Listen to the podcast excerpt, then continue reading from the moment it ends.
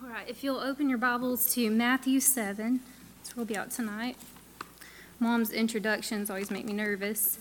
I'm just a simple girl that doesn't know much, but I love my Bible and I love the Lord. I enjoy the ladies' conference every year. I know we have a lot of exciting things that go on here at, at Bible Baptist, but I look forward to our ladies' conference. It's definitely been a highlight of the year to me, and um, just growing up here, I can look back and see how the Lord has um, used them to bless my life. Just seeing uh, ladies get up with good examples, uh, spirit filled singing like the Daughtery Sisters, and uh, ladies that come in and teach. Miss Georgia's um, lesson last year just really helped me, and I clung to that a lot through the past year. And um, I'm just thankful for the ladies' conference here.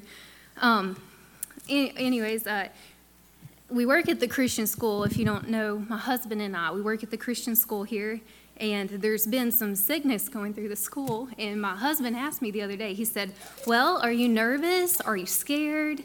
I said, Oh, I'm very nervous. I'm very scared. I said, Maybe I'll get sick, and maybe I won't be able to go.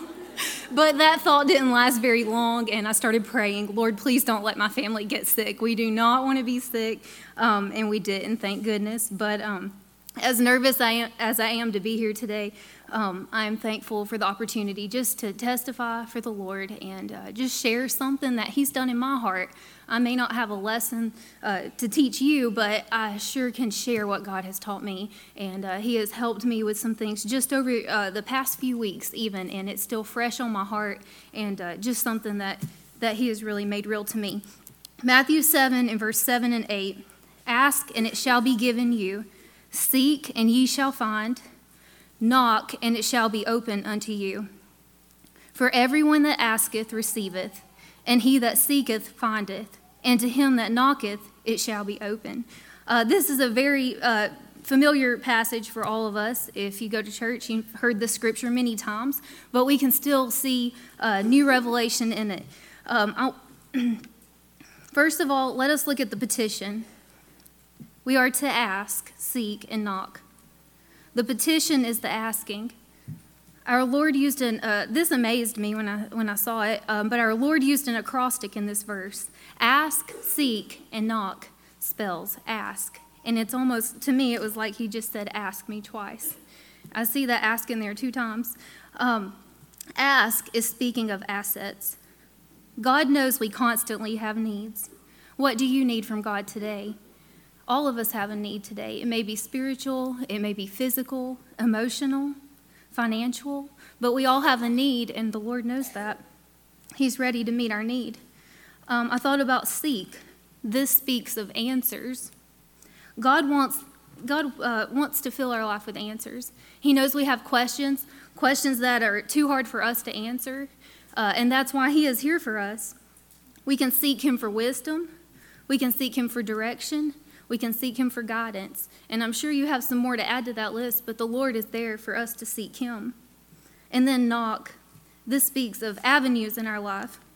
He also knows that there are times when our back is against the wall and we need the Lord to, to open up a new door for us.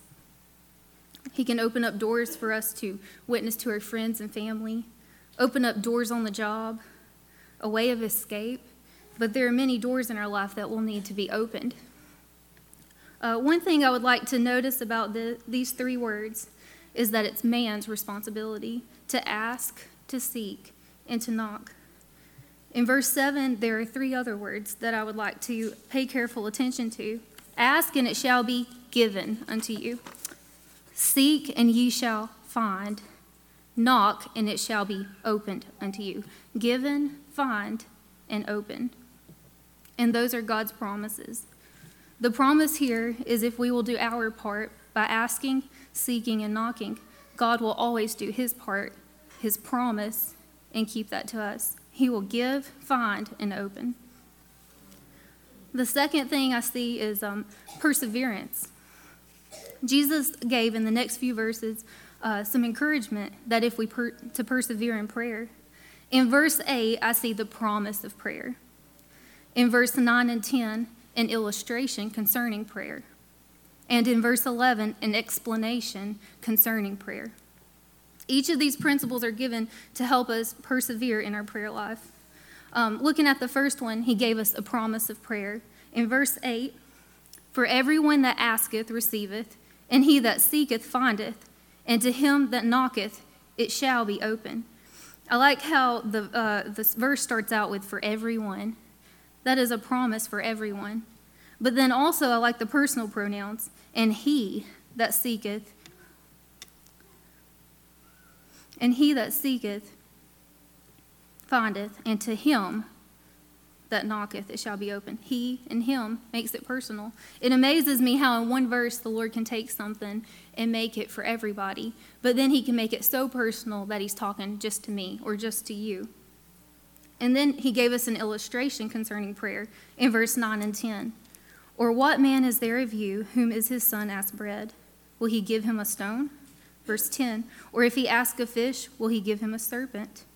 The first thing I noticed about the illustration is the need of the son. He needed bread and fish. And this was a essential need. It was not just a want or a desire, but he needed that to sustain him. It was a real need in his life. If we have a real need in our life, the Lord is going to meet our needs. And then also in the illustration, I noticed his relationship, his position.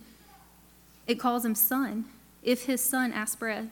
And I related that to if we are God's child, we're his son, and we have a relationship with him, he's not going to turn us away, but he's going to meet our need. And he promised that in verse 8.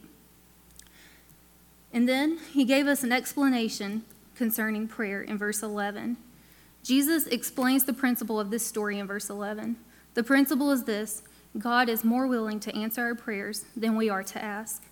If we will persevere and bring our petitions before Him, He will answer and meet our needs.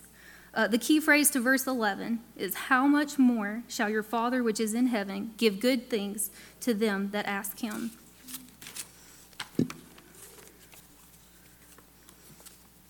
So we talked about the petition of prayer and the perseverance of prayer, but then thirdly, I would like to talk about the potential of our prayers.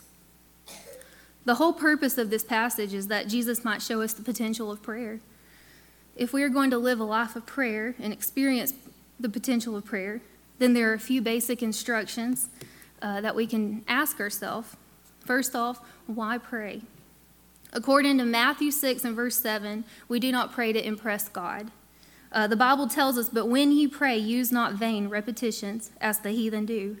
And then in verse 8, it tells us that we are not to pray to inform God, for your Father knoweth what things ye have need of before ye ask him. So if we don't pray to impress God and we don't pray to inform God, why do we pray? Well, Jesus taught us in the next few verses that we pray to invite God into our life. The model prayer of Matthew 6 teaches us that not only how we are to pray, but also why we are to pray. And understanding the why of prayer is going to help us understand the potential of our prayers. Uh, the devil has told all of us before that there's no point in praying. He's not interested in what you're saying. Um, but we know that is a lie. God is anxiously waiting for us to pray. He invited us to pray to Him. He's waiting for us to invite Him into our prayer life. So, why do we pray? To invite God. And then when should we pray? Uh, 1 Thessalonians 5.17 tells us pray without ceasing. And of course, you know, we can't pray while we're asleep, and I can't pray while I'm in a conversation with you.